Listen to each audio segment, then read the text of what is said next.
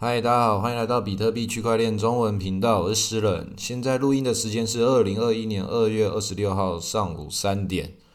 好，那我们马上又录了一集，因为现在有一个很重要的一个东西必须要讲，就是 NFT。这个是可能是我们这个加密货币界里面的下一个大事。那这个不管它是牛市还是熊市。那个在里面就是有人赚到钱，那这个 NFT 的事情其实也已经开始了，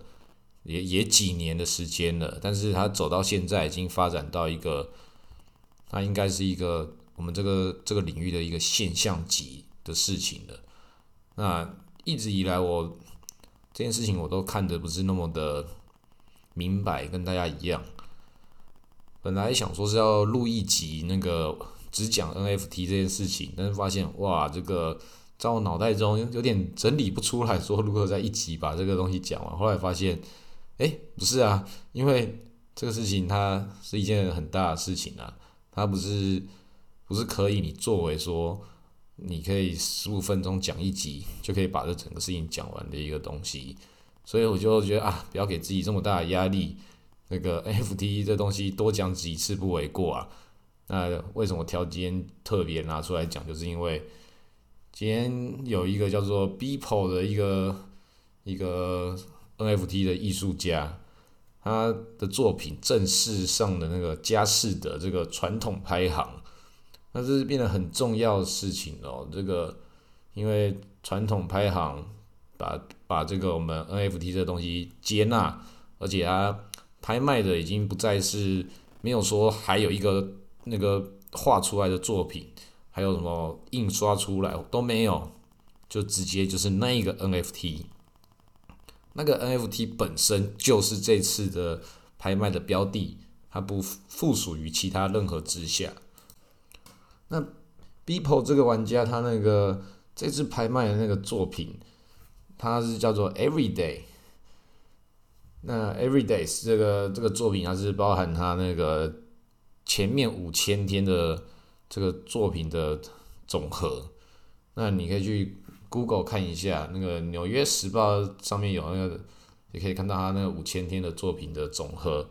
哇，密密麻麻的很多啊！这个就是很了不起的人，时代的力量，他自己一个人创造这个他自己的时代。那我觉得这部作品，呃，他。很有很有意义，很了不起。他自己的每一幅作品去看的话，你会发现，也都这个这个人就是不红才是一件奇怪的事情啊。那他进入到这个传统排行的这个金融界的认可性是很重要的。那现在讲这个 NFT，也要跟大家讲这个，以我们这种散户来说，我们该怎么投资呢？其实，因为这种艺术品产业的投资跟这个加密货币产业的投资，一直以来都有人问我这个问题，然后我自己也都一直都觉得说，诶，我可能算是很适合回答这个问题的其中几个人，因为我自己是真的一直都有很很有兴趣的去关注那个传统艺术产业，我也有去看那个 Netflix 艺术侦探，或是看自己。之前有看过几本这种艺术拍卖的书，大家了解一下这些艺术拍卖一些很简单的一些逻辑啊，也会去看美术馆，去看那个那些雕塑啊，我都很喜欢，因为那就就欣赏别人的作品嘛。那我我自己是觉得啊，我欣赏我会不用钱，所以很多人觉得说对欣赏艺术这件事情都觉得很有压力，但是我必须要讲说。不要有压力，不要觉得说你看得懂看不懂，这个世界上的东西太多了，美的事情太多了，你去享受它又不用花钱。不要觉得说我要能要一定要能够讲出啊这个东西好在，没有人要求你讲，没有觉得你没有去宣布你自己是一个什么艺术家或是什么鉴赏家。不要因为有一些人可能自己懂得一点艺术，好像就变把那个事情拿来跟你作为炫耀的事情之后，让你觉得。你去欣赏美的事情，好像是亵渎了他们。就没有那个艺术这种东西，它是属于全世界的，属于全人类的。所以你就去欣赏它。那你就可以知道说，那你要投资 NFT 是什么了。你再再去了解这个这个市场它的运作规则是什么之后，接下来就只要想着你喜欢什么，你喜欢的东西跟大众喜欢的东西，它所建立的市场性在哪里？那可能就是我们这一代的人很适合参与这个艺术品买卖的这个。市场终于到来了，就不再是那种一次每一个就是哇几就是几亿啊、几百万啊、几十万还很便宜。那现在这呃 NFT 市场可能有一些就是你买的时候就是几千块，那后来就变成可能就会炒作一发，变成它被市场所认可了，它的某个经济模型正确作品本身又是超赞的，那这样的话就会像这个 b e o p l e 一样，就会直接带领走向另外一个财富巅峰。那这个我是觉得，任何在这个加密货币市场的人，不管你是怎么看待 NFT 这个未来，但是你开始要学习这整个事情了，因为你很有可能马上接下来就要变成变成超级有钱人，变成巨金了。在我们群组中都有那个都有几个朋友，真的是很了不起耶！说啊，上次转账的时候，我也 alert 跳了一下。那我就该笑死了，真的就是，如果你真的很有钱，已经有一点财富了，开始来学习一下 NFT 这个事情，你开启你的不同面貌，你开始就了解了那些大户在想什么，那些金鱼在想什么。你自己本身已经是金鱼的话，不要害怕成为巨金啊。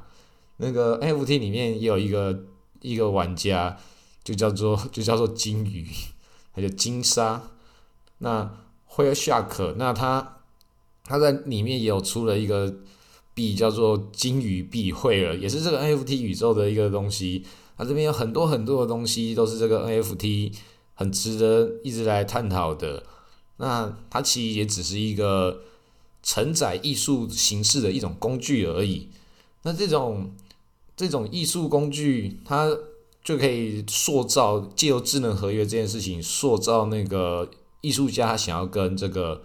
市场之间的这个规则，像这个 Banks，Banks，哎，不是 Banksy，Banksy 待会再讲。这个 Beeple 他自己现在的这个作品，他只要每交易一次之后，然后那个他就可以得到那个一成的一个手续费。所以每一个玩家，每一个买卖家在交易这个东西的本身的时候。他都是在建立一个多方的人际关系，他把他自己变成一个社群了，所以这个事情是一个很重要的地方就在这里。他借由智能合约来塑造艺术家跟跟他的这些粉丝之间的一个关系，它本身就是一个艺术形式。那这个刚讲到的这个 Banksy，他也是一个。街头艺术家，那他之前也也有那个在这个传统拍行上架的时候，他的作品被销毁了，就是他自己把那个画框变成一个碎纸机，然后然后就销毁之后，整个作品它到底是被破坏了呢，还是变完整的？因为那个买家还是非常高兴，因为 Banksy 这种街头艺术家本来是跟这个我们 NFT 一样都被传统。传统金融界、传统艺术界认为是不登大雅之堂的东西，它都开始走向的这个新的时代的时代意义已经被被确认了。那 NFT 它其实就真的就是一个数位凭证的一个工具而已，它就是一种保证书，区块链化。它本来可能以前纸本化、电子化，现在区块链化，目前是这个形式。那它也有其他的各种，它作为一个。技术载体能够承载的一些资讯，那它在跟现实世界中对接那个其他的法律、法律权利义务这部分，又是另外一部分的。所以它就是就是只是媒介跟不同的媒介之间，他们所绑定的关系关系之中，有多少是在现实法律，有多少是在智能合约上？那就是我们这个时代慢慢把这个 NFT 宇宙跟我们现实宇宙串联起来的一个一个桥梁。那它可以承载的东西还有更多，那这个艺术品的形式也是多多种。那前面这个 Banksy 跟这个 Beeple，它都是这种画作形式的。那其实 NFT 也有那个音乐类型的。那我自己很期待、很期待的一个一个商品出现的那个上个礼拜的这个新闻，这个 Origin Protocol 跟这个 Blau，这个是很厉害一个知名电音 DJ，我有订阅他，而且我之我一开始知道他的时候是在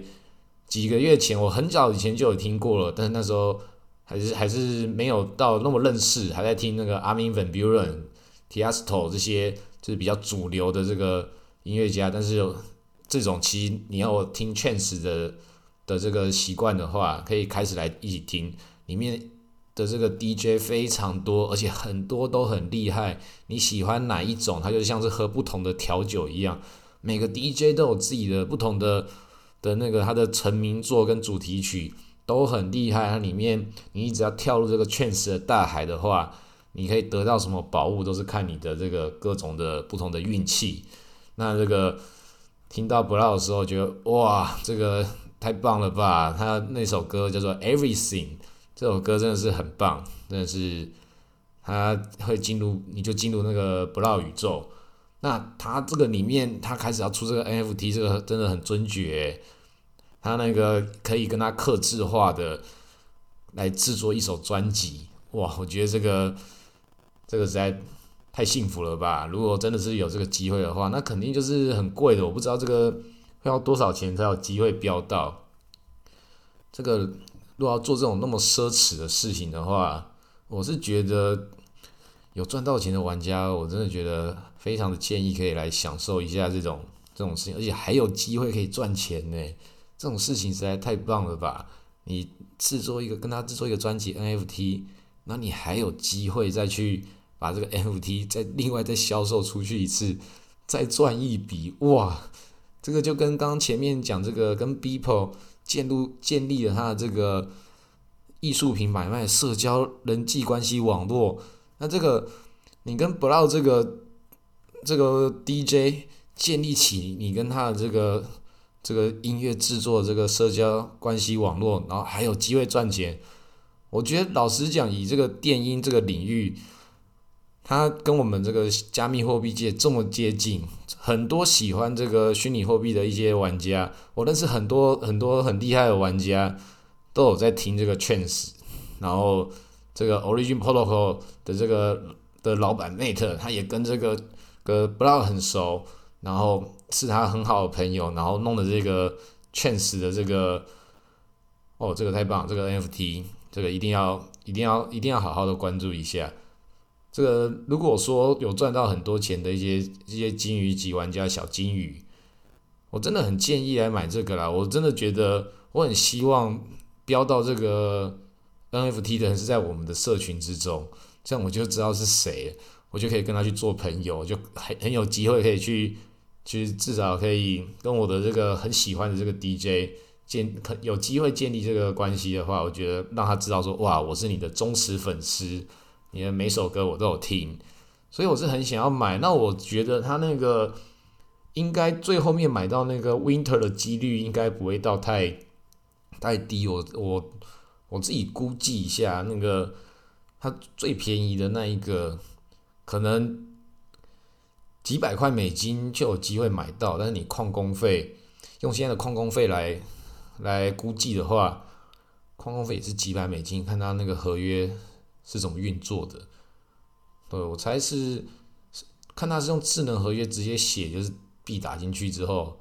他就会弹 NFT 回来，还是你那个打地之后，他人工另外寄 NFT 给你都可能。那他这个矿工费比较便宜的做法的话，就是后者，应该就是也是几现在也是几十块几十块美金。那几十块美金的话，手续费占十拍，真的是算是蛮高的。他会会买这种都是比较稍微有点钱的玩家，那可能三五颗以太是有可能的哇，最便宜的可能也要三五颗以太。嗯，好吧，我想一下，我我我要我我要怎么参与这个？如果他还有两天呢，我们有两天的时间可以观察。我希望希望群里面的那个金鱼级的玩家，就是。如果你们要抖内我的话，你们就直接买这首歌，就是直接去买 Blow，你就参与其中的。然后你要送给我的话，我是很欢迎。那也很感谢这段时间那个开始录节目以来，很多支持我们的玩家，我们的现在的这个节目的听阅人数已经到了三万多浏览次了，哇，这个成长速度比我想的还要再快快一点。虽然这个还好啦，没有到非常多，但是也是很多支持者。我觉得最大的支持一直以来都是绝对绝对不是这些浏览数。绝对就是各位干爹手中的现金啊！对，感谢各位干爹，我们得到的这个干爹们的斗内，现在已经到了，哇，对，一千哎，上次有哇三千多块美金了，是不是？太多了吧？各位干爹，谢喽！我们那个盖网站的钱有喽。好，我们网站做出来的时候，我们也会开始。我也一直在想，我们这个事情要怎么进行的，就是因为各位，我们那个时候也是讲说，是各位干爹这个抖妹不求回报的，我会我会把它刻在我们网的那个网站上面。但是我自己也想要来做一个我们自己的这个社群货币，也创造我们自己内在的一个社群的粉丝经济。到时候就是这种 NFT 的事情，我们可以可能也可以发 NFT 给大家，我要去研究一下这个 NFT 的这个制作成本。那我这些 NFT 的资讯，我都是看那个，就是我们台湾有一个叫 Lootex 的这个 NFT 交易所，它上面就有介绍各种的的这些 NFT 市场的资讯，他们自己也是在做这 NFT 交换的一个一个中心。那我觉得这个名字也取得很棒，那我真的很喜欢这些这些 NFT 的交易所。那最有名的是那个 OpenSea，名字也取得很好，公海，然后然后 Lootex 这个宝物交易所。哇，这真的都取得名字都真的很罗曼蒂克。那这些这些交易 NFT 的交易，我们之后再继续慢慢的介绍给大家。那它其实就是一个新形态的一个社交艺术品的一个一个买卖载体。那还有很多可以介绍的啦。那这个东西它慢慢开启它的全新宇宙，大家可以慢慢了解。我们这个第一集就从这个 NFT 这边。讲到这里，那之后再慢慢介绍给大家。好，谢谢大家。